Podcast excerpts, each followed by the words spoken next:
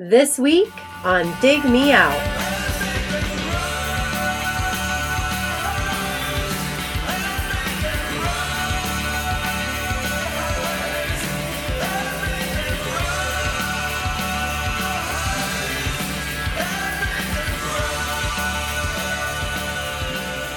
With your hosts, Jason Zia and Tim Minichi.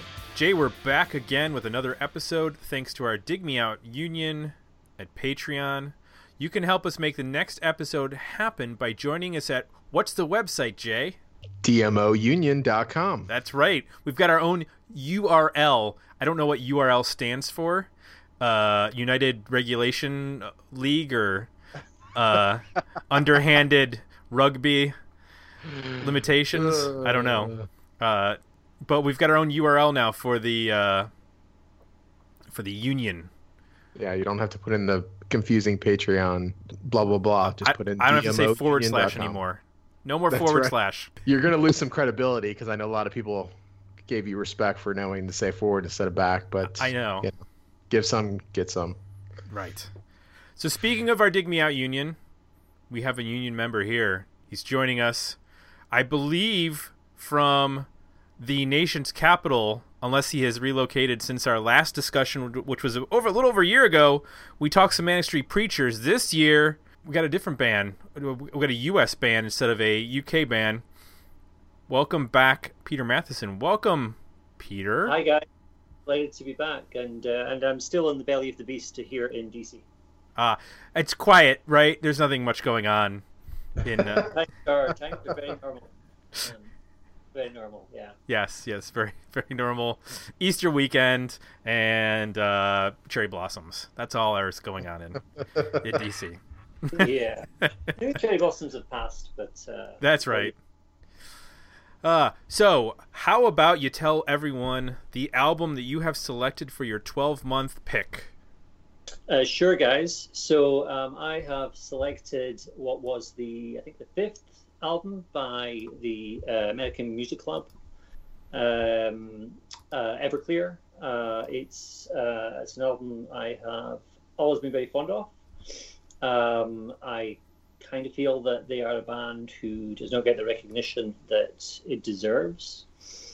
Um, I think that I listened to this record an awful lot in, I want to say the late '90s, and around that time, um, as many of us were, you know, I was listening to a lot of of what people describe as, as alternative country or, or whatever other description of, of that style of music, you know, Wilco or the Jayhawks or or Whiskeytown or the Willard Grant Conspiracy, and um, and you know, I always kind of felt that when people talked about that scene, they, they didn't recognise the, the AMC as as being somewhat of a precedent for it. I'm personally not a fan of kind of scenes or categories or or labels. The musicians themselves tend to hate them, but you know, I always kind of felt a lot of a lot of those records. Yeah, AMC stuff certainly kind of felt like it belonged in the same ecosystem. And I've just always kind of been a bit perplexed that there wasn't kind of more recognition and kind of off the band and, and, and kind of what they did and in the late 80s and, and then in the early 90s. This, this record in particular being from, from 1991. Um, and I think kind of compared to, to some of their earlier releases, um, I'm sure we'll, we'll get into this. Um, but you know, I think this is this is probably their most don't want to say the most commercial record, but it's certainly the record I think that has the most color. Um, and you know, I think it's it's a very concise, uh, a very powerful full set of songs. Um, so I was keen to talk about it with you guys. Now, is this a band that you got the record when it came out and you were already familiar with the band, or is this something that you discovered later on?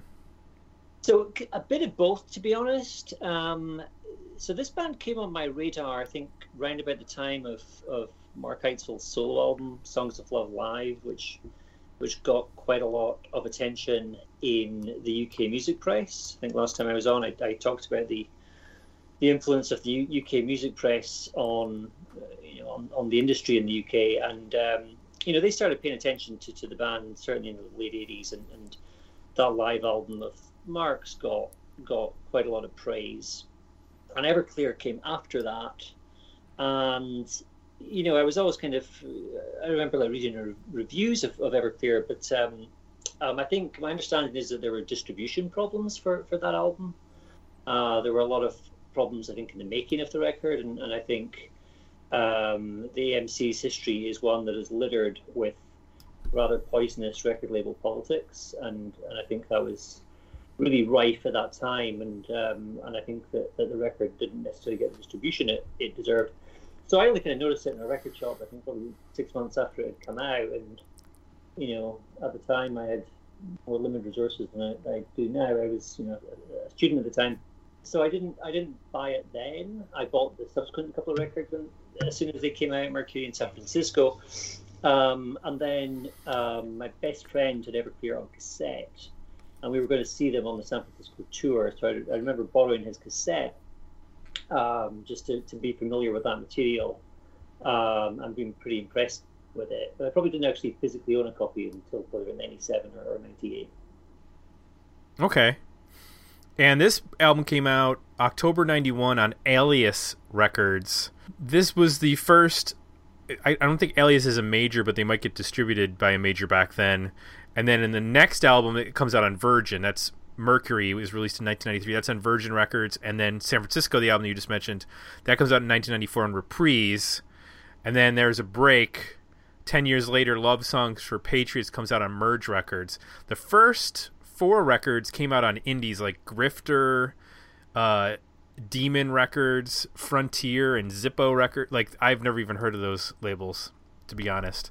So I imagine that they were smaller indies, or unless they well, were imprints of labels that I'm not and, aware of. And I think it's just worth saying that you know it is it is 2019, and the vast majority of those records, not all of those records, have been out of print for probably about 20 years, and you know that to me is just a crime. Um, wow. You know, like you can't you can't listen to a record like California on um, on Spotify. You you know you, you can't buy it on Amazon and in, in any format. I think they're trying to resolve that this year. I, I, I, saw some of Mark's social media alluding to that. So it would be wonderful if those records were uh, were, were put back out there. So the original lineup for AMC was Mark Eitzel uh, singing and uh, playing guitar, I guess, and Scott Alexander on guitar, bass player Brad Johnson, and drummer Greg Bonnell. Uh, Greg Bonnell is from Columbus, and Eitzel had, prior to moving to San Francisco, had been in Columbus, Ohio, where I am, and had played in a couple bands. One was called the Cowboys, and the other one was called the Naked Skinnies. Uh, both of them released seven inches that are now very hard to get a hold of. The Cowboys one is extremely hard to get a hold of. The Naked Skinnies, you're going to pay like 40 bucks for that seven inch, which uh, when I mentioned that to, that was uh, financed by Ron House of Thomas Jefferson Slave Apartments and um, Great Plains and another a, a number of other bands. Uh, I saw recently and mentioned that you know you have to pay 40 bucks, and he's like, that's funny because like they sold them for like a dollar fifty or two dollars. and now they're going for forty dollars a pop. Mm-hmm. So, but the lineup for this album is different than what the original lineup. There were some lineup changes. This is Mark Eitzel on vocals, guitar, and keyboards. Bruce Kaphan or Caffin on pedal steel, keyboards, bass, percussion, lap steel, dobro, guitar, and dulcimer. Dan Pearson on bass, guitar, dulcimer, mandolin, banjo, and vocals. Mike Simms on drums, and Vudi on guitar, accordion, and bass. And um, Vudi is the nickname of Mark Pankler, who uh, I guess is one of the more long-term members of the band. Um, so, and then, as I mentioned, this was released in October of 1991. This was selected uh, by Rolling Stone as one of their top five albums of the year in 1991, and Rolling Stone named Mark Eitzel Songwriter of the Year in 1991 based on this album. Wow. Now, there's an interesting note about that. Um, in a December 94, January 95 issue of Addicted to Noise, which used to be a magazine and then I think was a website after that, they asked Eitzel about that honor and he said it made me feel really good but for the next show there were 20 people in the audience so it didn't necessarily translate into anything that mattered. Essentially. So that's a recurring theme with this band. Yes. Although, it did, I mean, they did get signed to a much larger label after this, and, and the next couple albums were all on uh, bigger labels. So, let's get into some comments from our Patreon folks. Keith Sawyer says, One of my favorite albums of the 90s from my favorite band of all time. Wonderful choice. Wow. Crawford Blair says, incredible record, so many great songs. Perhaps now the production is a little dated sounding in places, but it was my first proper exposure to AMC and the single Rise, and I mistakenly thought they were much more rockin' band than they turned out to be. Something a bit more akin to the Tragically Hip. I listened the crap out of this album when it came out. That's an interesting comparison. I would not have thought of a, a Tragically Hip comparison. well, uh, he's saying for, for that song. Gotcha, gotcha. Whitney Wheeler's uh, happy that we're finally going to review an Everclear album. Mike Bond says American Music Club are one of those bands that I seem to remember being hailed as the next REM type breakthrough act. I have memories of them gracing the cover of The NME and Melody Maker in the mid 90s. They're one of those embarrassing blind spots in my history, but listening to Everclear and loving what I hear of this band, I'm definitely going to do a deep dive on.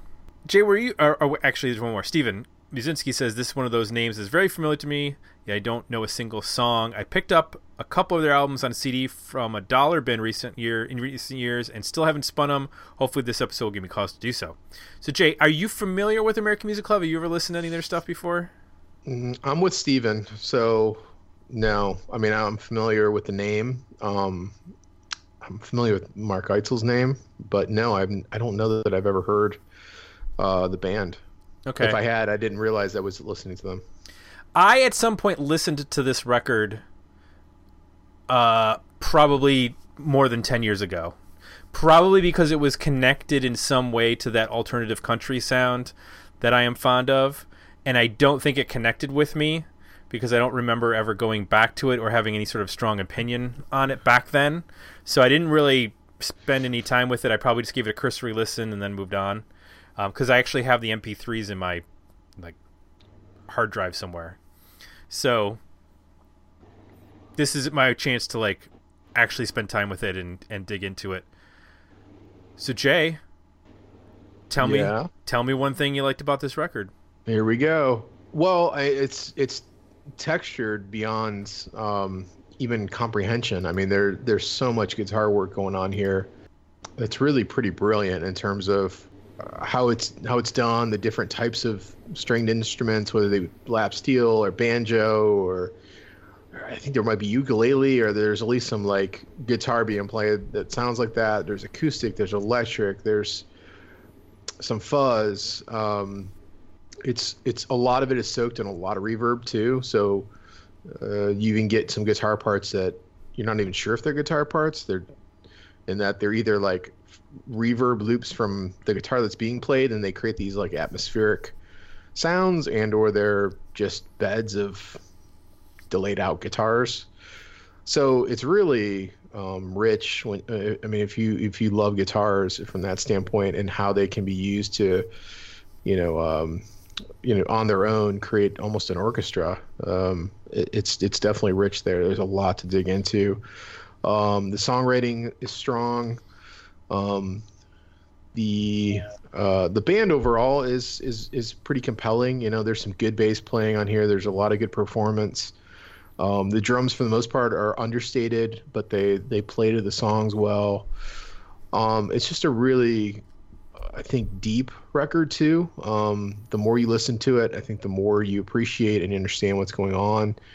Um, it's not something that I think at a cursory listen you're really gonna get necessarily right away. Um, so all in all, I think that all comes together, and it's you know, it's it's it's original as well. Like I, I guess I could kind of hear the alt country thing, but really, other than maybe a moment or two here, it's it's firmly planted in its own space. So I think you know, the, the one thing I would say is all those things come together to, for me to the the one thing I like the most is is that it creates something unique. Um, with a lot of you know instruments and approaches and ideas that maybe aren't as ingredients unique, but the way they're put together, um, they're certainly distinctive.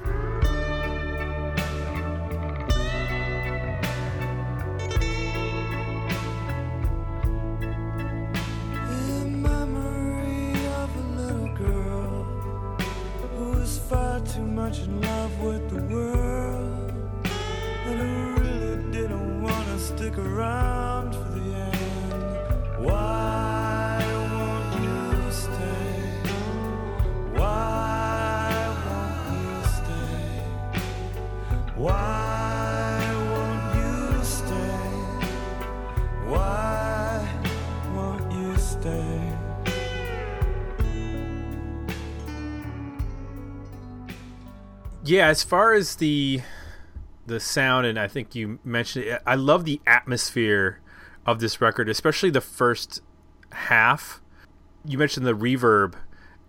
It's not the '80s reverb that you hear in terms of like, you know, the big drums or that kind of stuff. It's like this atmospheric, eerie sounding, like dead of night, sort of really creepy but compelling sound that's like in the background of almost the first almost all the record but a lot of the first half of the record that's just Yeah. it's so original and unique that um it really accentuates his vocal and really makes it sound as if there's like this character thing going on where and I don't know if they intended this or not, but there's a lot of stuff about drinking on this record.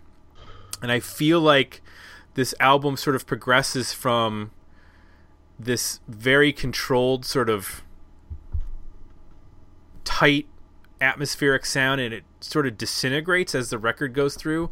And i don't know if that's meant when you get to like a song like um like the dead part of you where he's like yelling and it almost sounds like this person going through this sort of breakdown over the course of the record where and then like reeling themselves back in by the last song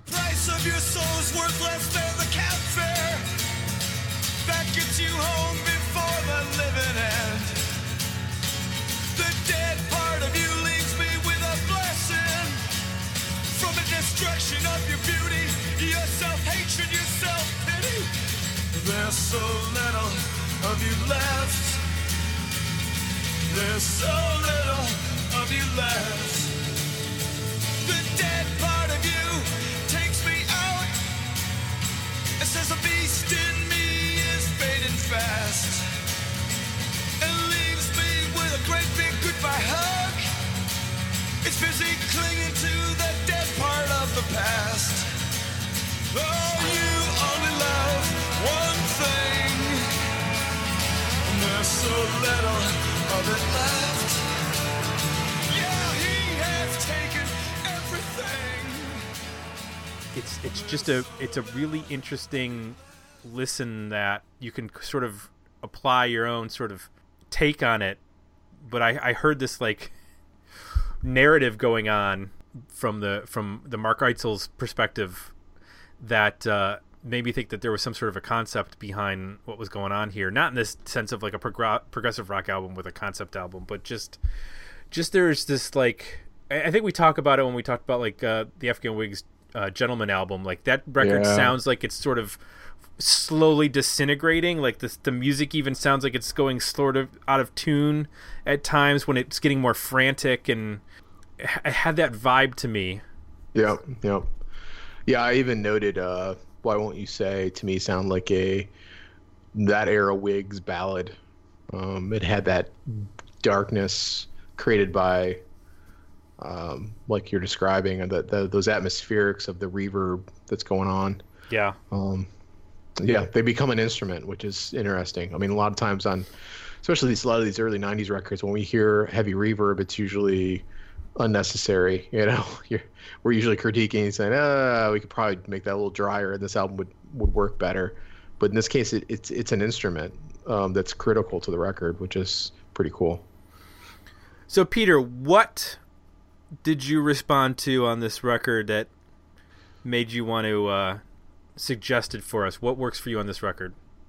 Well, I mean, everything works for me on this this this record. I mean, this is this is one of my all-time favorite albums. But I think in terms of the comments that you just made, I mean, just to kind of build on that, you know, in terms of the atmosphere of it, I think you know I've always seen it really as a kind of aquatic, kind of oceanic type of feeling. You know, it kind of it kind of has that kind of feeling like you're out at sea or something. And there's a lot of lyrical references on the on the album to uh, to kind of you know being at sea or or or being in water of some way. Um, so you know, I think that is definitely strong strong to me. I used to always I think associate that with Woody. Um, I used to think that that a lot of that was concentrated his guitar playing. Um, I kind of think you know, revisiting the record now, uh, you know, I think that does a disservice to the rest of the band, and, and in particular Bruce Caffin, who who you know only discovered he was technically a member of American Music Club when he got hold of a physical copy of this album and, and saw his name listed amongst the members. Um, he was also the producer on this record, which uh, of this album. And if you kind of go and listen to Mercury, uh, which was produced by by Mitch Froom, um, it's you know much more kind of austere, colder sound. And and you know I think there's a case to be made that had this record been their major label debut, rather than Mercury, and a major label debut with, with all the resources of a major label and, and what that can do for a band, you know, perhaps the commercial trajectory of this this band would have been would have been somewhat different. Um, but just the other thing I, I want to mention, and, and again, it, it, touches on what you guys have already said, is um, you know I think the art of sequencing an album, um, especially in this day and age where you know so many people just listen to songs, um, but you know I think there's a real art to sequencing a record. I think um, I think it's really important to get that right, and and I just love the way this album is sequenced. I think it can be quite difficult to you know, sequence an album satisfactorily if you have a lot of slow songs like this band tends to have.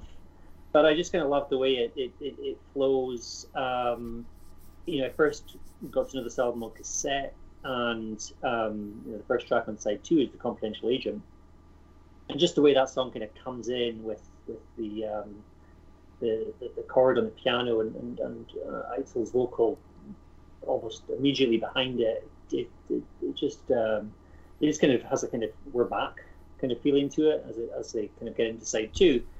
Take the velvet line for comfort. High above the water, feel disconnected and free. Tired of hopes that I just can't run from.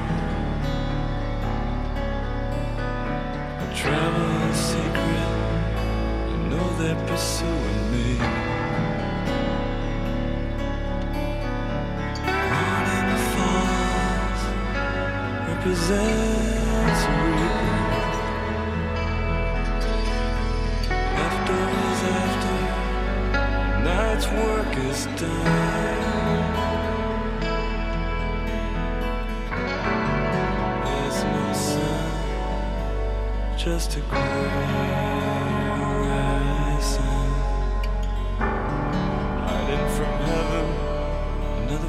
And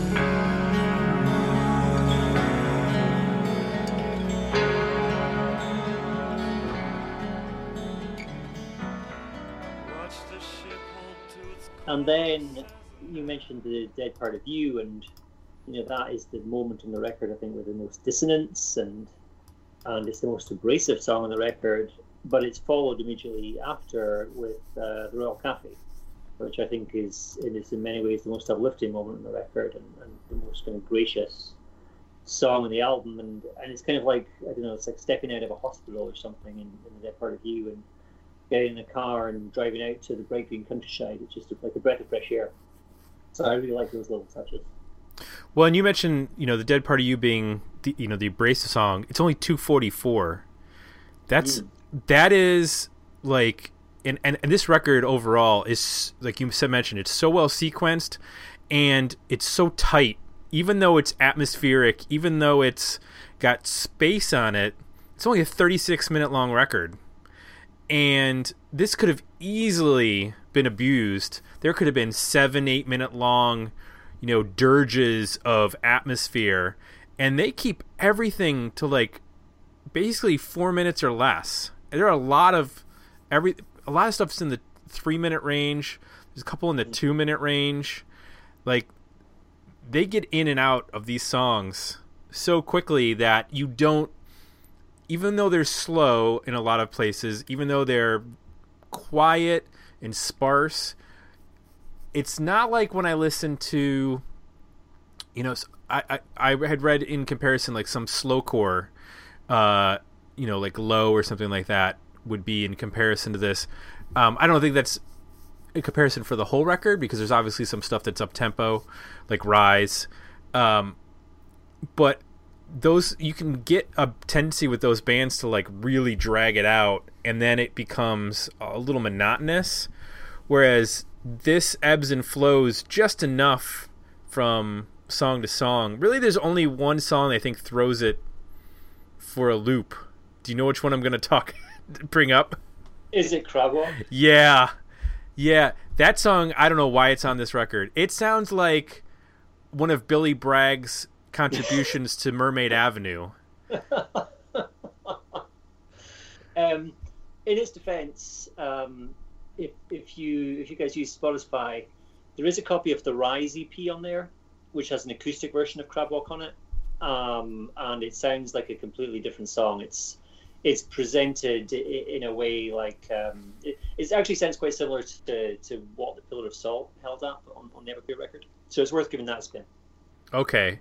Yeah, because that one, man, it does not. It it almost like wrecks the record in a way because it's so different from everything else. Jay, what did you think about Crab Walk? Didn't did not enjoy. Um, yeah, it felt goofy. Um, not at all in place with the rest of the record. I Uh, yeah, sorry. Go ahead. go ahead. I mean, just the rest of the record is so dark, and it is not dark at all. It just throws you for a loop. I like to think they were they were pretty drunk when they recorded that. Yeah. Well, I mean, it works in that context where I said it sounds. This sounds like a, a night of drinking at a bar, and you know, there's that's the happy drunk part, and then there the dead part of you is the angry drunk part of when you've descended into a little bit of madness, uh, closer to the end of the evening. Um, there's, yeah, that just that one just did not fly with me. Um, Jay, is there anything that does not work for you on this record? Uh, Crab Walk. Oh yeah. And- um, Miracle on Eighth Street is okay. You know, there's there's a couple moments or songs, uh, maybe Confidential Agent, um, that are just a little, I guess, boring. The they didn't quite have the melody that I'm looking for. Uh, you know, they, they're slow. Um, but really, that's it. I mean, I, I think for the most part, like you said, it's only a 36 minute record, so it's not like you're right. um, you can't get through those. There's just, I think when this works well for me, um, the songwriting's strong, the hooks are strong, uh, you know, in terms of how he does hooks. And there are some where he starts pretty quickly with the vocal and gets right to the melody, which I think works really well. Um, and then you've got that contrast with the um, ethereal guitars and, and textures.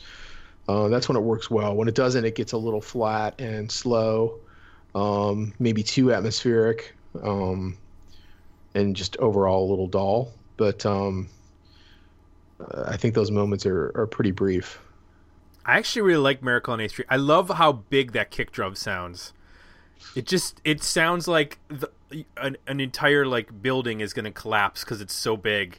It's just going to like shatter. A, it's it's enormous sounding because of the reverb. Come on, let's waste another thousand years sitting around your kitchen table. We'll turn the brandy into beer. Later they'll say, What a miracle. You say all you need choose the right position. Which just works really well in the in the context of this record. Yep. Um, yeah, I didn't really have a lot of issues with this record. I really liked listening to it all the way through, and I think you have to like pay attention because of the atmosphere, because of the restraint. This is not something that you can just like put on because it will go by so fast and you will not know what happened if you're just like not paying attention. But if you sit down with it and and put on a nice pair of headphones and crank it you could just get swallowed in that big atmosphere of the of the record. Um, but Crab Rock was Crab Walk is the one that like stuck out for me. I liked every other song on this, but that was the one where I was like, mm, nope, skipping. I've heard it already. When I play back in the head my, in my head right now, I'm, I'm singing uh, "Let's Do the Time Warp" again instead of "Let's Do the Crab Walk." Uh, it sounds like uh, uh what's that uh, Billy Bragg song on Mermaid Avenue? Is it the um, Mr. Kennedy or I'm trying to remember which one it is, but it sounds like it's got that that shuffle waltz thingy going on. Um, is there anything for you, Peter, that does not work on this record, or is this pretty much perfect for you? It is pretty close to perfect. Um, I mean, I did.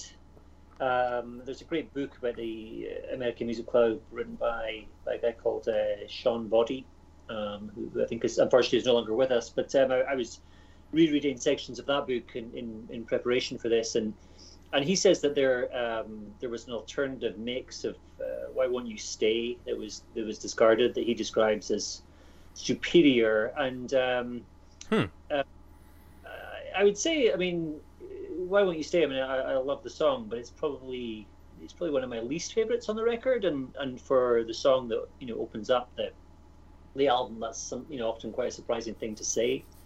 But you know, that's just me saying that I would love a bonus deluxe edition with all the outtakes to to one day be released. Really, Yeah.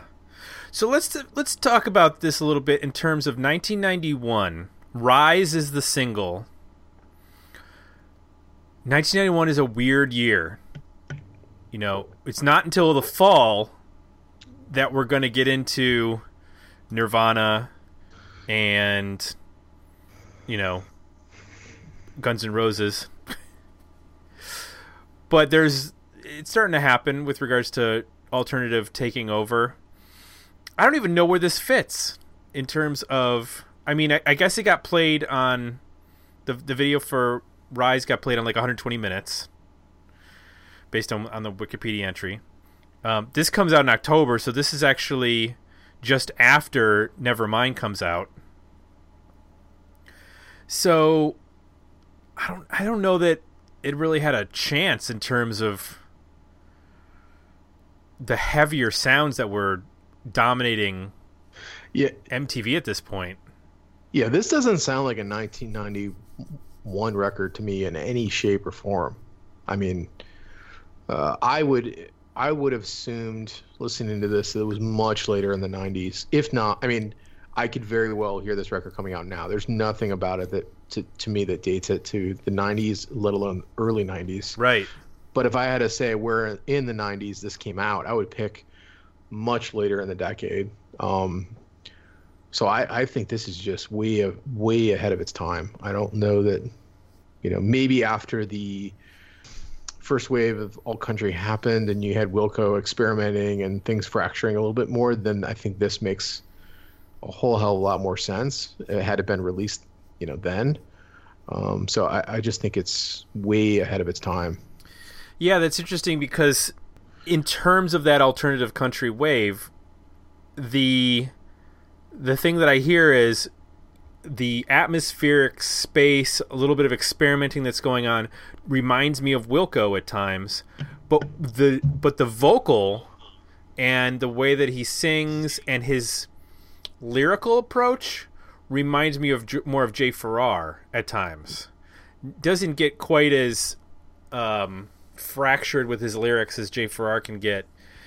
Uh, and, he, and there's not there's not the twang that Jay Farrar can have at, at times. But there's like a literate or literacy to his um literacy. What's the word I'm looking for? It, he takes there's a little bit more like poetic license, I guess, with his lyrics to a certain extent. So, I but I you're right. I, I could hear it, but it would have to be like way later. Um, this definitely sounds like because when you put it in 1991, there is no quote unquote, you know, Uncle Tupelo is on album two at this point, and they're on a tiny little label out of Illinois.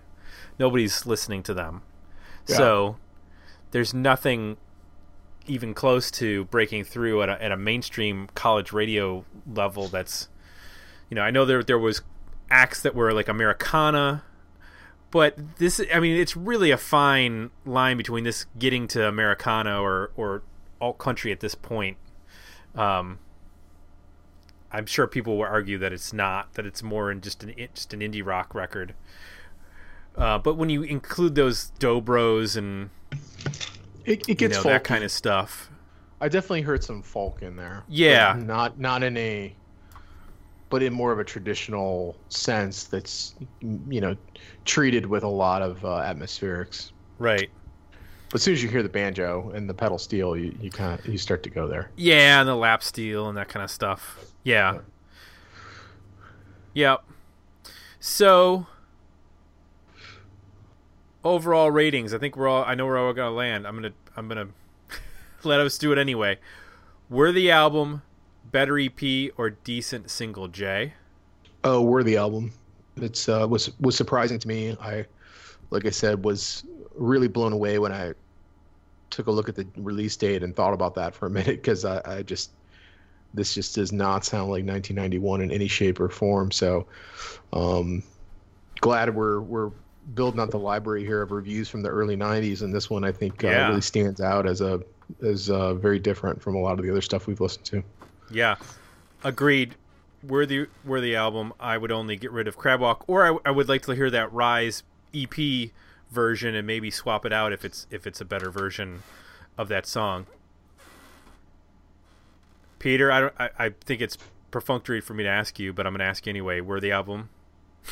Yeah, I- I'd say close close to perfect album in, in my estimation. I think um, I kind of go back and forth between this and their second record, Engine, um, which uh, a, a- a somewhat kind of more straightforward rock record. Um, but but I think I think this one probably edges it as my as my favorite of the of the seven. Uh, well, I think it was seven or eight albums they, they released in their first run.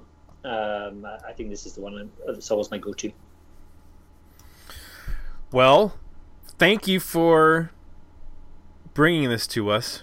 Not only because it was a really cool record and it filled a little blind spot, but yes, as Jay mentioned, it helped us uh, fill in our 1991 uh, area because we have been deficient over the years of in the early 90s.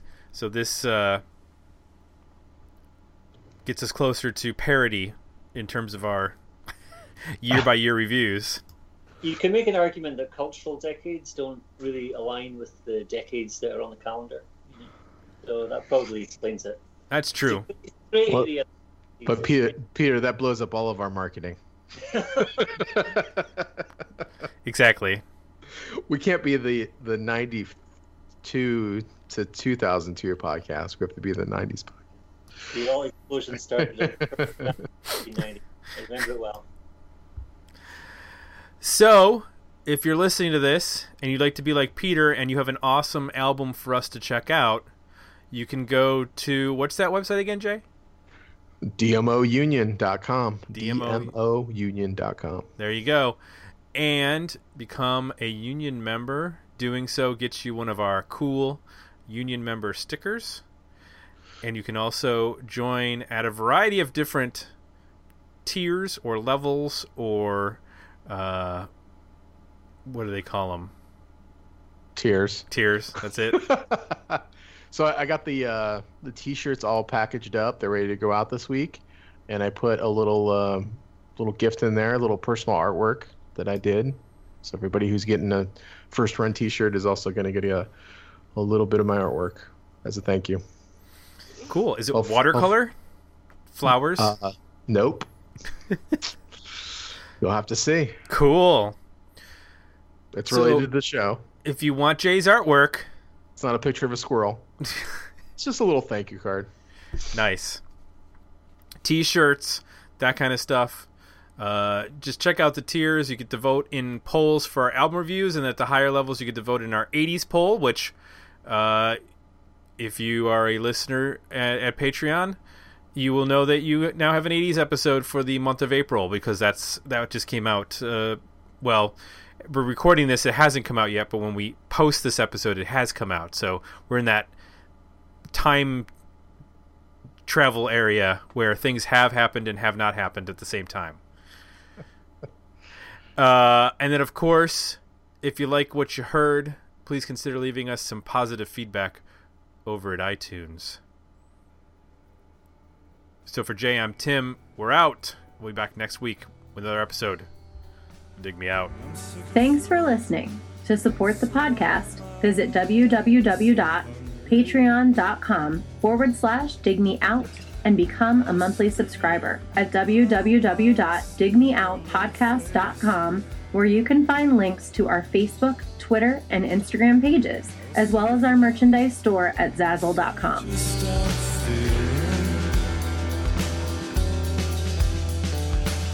But I couldn't find